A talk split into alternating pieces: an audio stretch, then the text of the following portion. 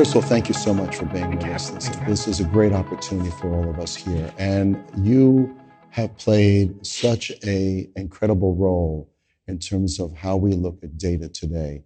Your, again, I've told people, you know, they, they should really look at your bio on the program on the CNS Summit bio and certainly LinkedIn profile. But your your career has been a bit of an evolution um, in terms of the work that you've been doing. Certainly recently at Datavant, but before that with FDA, Johnson and Johnson, Takeda.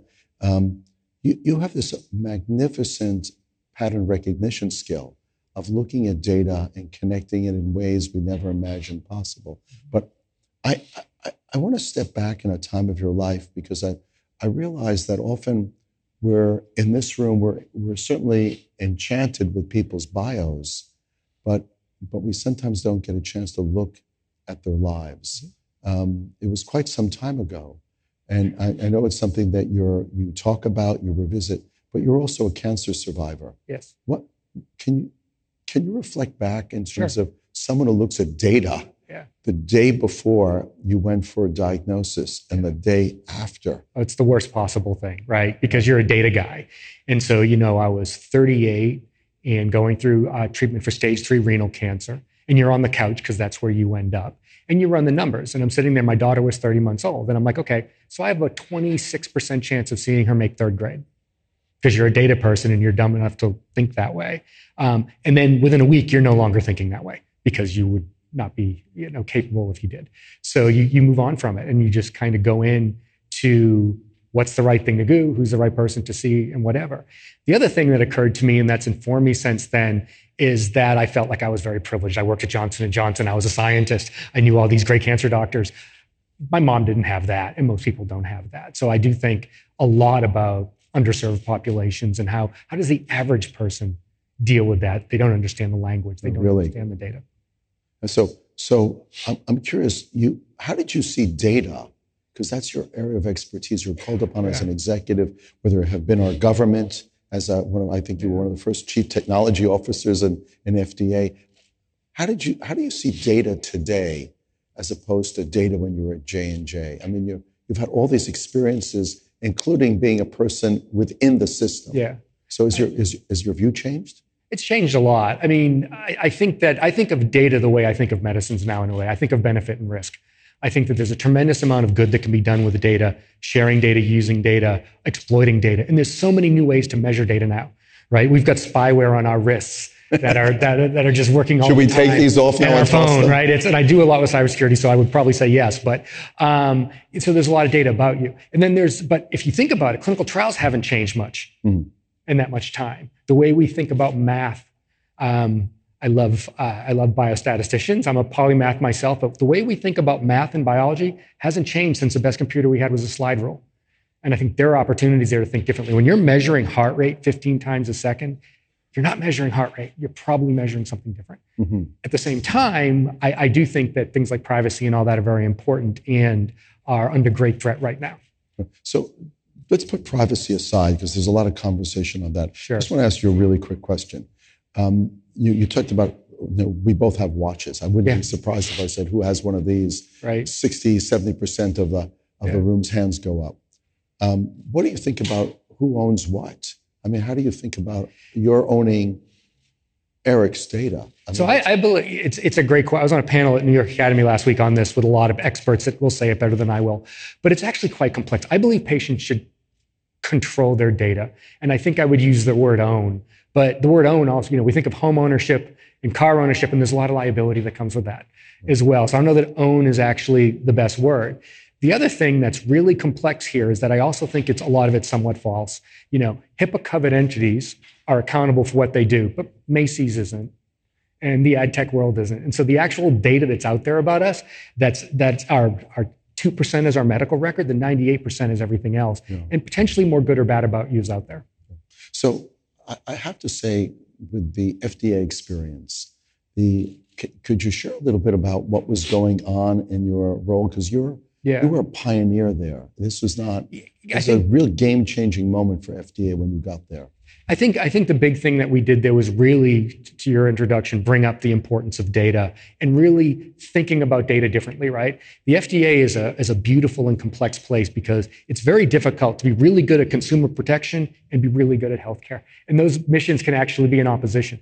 Data is one of the ways that you can try to solve that that issue and really understand the benefit risk of different of different interventions. I've never been any place where the fights were more energetic and both sides were 100% right. as when you're when you're looking at complex things like Plan B or something like yeah. that, extremely complex. So I think you really have to then look at the data to say, does data give us a path here? Is is that question we don't think we can answer answerable? And if it is, how? And, and then moved to that. So openfda.gov um, was started after I left. It was started earlier by Todd Park at HHS with openhhs.gov. So this idea of data being more open, um, my uh, bosses at J&J were pioneers in that. They back in the early 2000s, they were saying, "Look, we're going to have to make all this public anyway, so go ahead." And in 2007, 2008, uh, Joris Van Dam and I and others were putting J&J's data on the cloud. And there's lots of pharma companies that haven't done that today. Wow. Or haven't shared data. So that leads me to to wonder. You know, we we hear the, the jargon around artificial intelligence and big data. Yeah. They're wonderful, wonderful buzzwords that that people may or may not understand. Mm-hmm. When you're thinking about the concept of big data um, what do we need to do as, as innovators, as people who are passionate about this space, to help people understand A, what is big data, mm-hmm. and next, how to really leverage big data to, to invent medicines that can change people's lives? In my experience, the, the people that do the, the, this the best, frankly, are still the ones that have the best ideas. I think you know you can always take a problem and feed, feed it to a machine, and the machine can throw out answers. Um, if that's all you're doing, then you're going to get a lot of crazy ideas. But if you've got ideas, if you've got hypothesis, if you've got an itch, if you've got that scientific itch or that clinical itch, chase it down, and those tools can be extraordinarily complementary and helpful to you as a way to very quickly do it. You know, we know that right now we should be able to pull together cohorts of tens of millions of patients almost automatically because it's digital, but we can't right. for mostly for sociological reasons at this point. And we're right on the edge of that, though. The technology to do it's there. The questions are there. We just have to kind of push through that next so social barrier. To, to something we were talking about backstage before we both came out that I thought was kind of a revolutionary concept, and I wanted you to bring it up again. You talked about inventing, mm-hmm. inventing drugs, using data to invent drugs. And you talked about doing that in the context of our economic system. Yeah. I don't know if you remember. Yes, I do. Yeah. Would you mind sharing so this? So I, you know, when I, I, do a lot with technology and I do a lot with medicines, and one of the things I like to advise people is that imagine you were in a single payer world, and I'm not saying this as a political statement. I'm saying this as an economic statement. What would we do if, if, if treatments and technologies were only selected based on their efficacy? Now, politically, we've seen countries that do this, and there's a lot of people want to criticize this or this because of the sociology and how it weaves in. But in general, from the standpoint of efficacy, when you've got hundreds of technologies available, it's very difficult to pull things together. But if you're if you've got the master patient ID for mm-hmm. all of the country and you're finding you only need two or three technologies to do that. So I think if you think like if you think of economic um, competition as potentially something that complicates the situation and think like a single payer, I think that you can actually cut to solutions better. You won't do treatments that you prove aren't effective. You won't run diagnostic tests. Pay per performance or pay for procedure, excuse me, would change greatly if one group was paying for That's it. That's a pretty radical, a radical yeah, thought. No, so, so we have in the, our attendees, our community here, we have people who are from um, you know, large pharma. Mm-hmm. We have people from what they call value-based pharma. We have entrepreneurs. We have people using, you know, inventing devices that can change the future of healthcare. Data is connecting them all. Mm-hmm. Um, could you share, pretend you were putting on a wizard's hat here for a moment mm-hmm. and say, what, from your perspective of, of really also just coming out of a very entrepreneurial situation mm-hmm. um, that you've been part of, what words of counsel would you have for the people in this room that you'd say, if you take away two things from your experience, my experience, mm-hmm.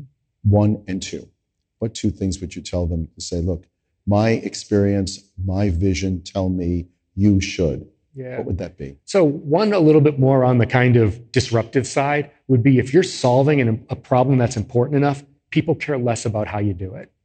You know, so if you really have to disrupt an organization, if you really have to rethink, if the problem is big enough and value, high value enough, you'll be able to do it. People will care less about why. I think that's the first thing. The second thing I always tell people, especially when it comes to data, is play the Kevin Bacon game with patients.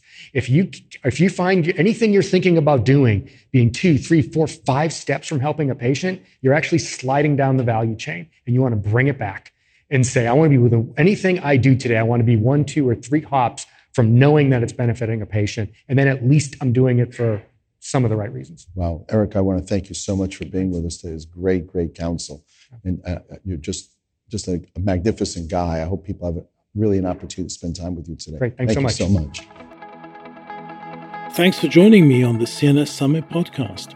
Be sure to subscribe to this podcast on your favorite podcast player and stay tuned for more conversations with leaders from the CNS Summit.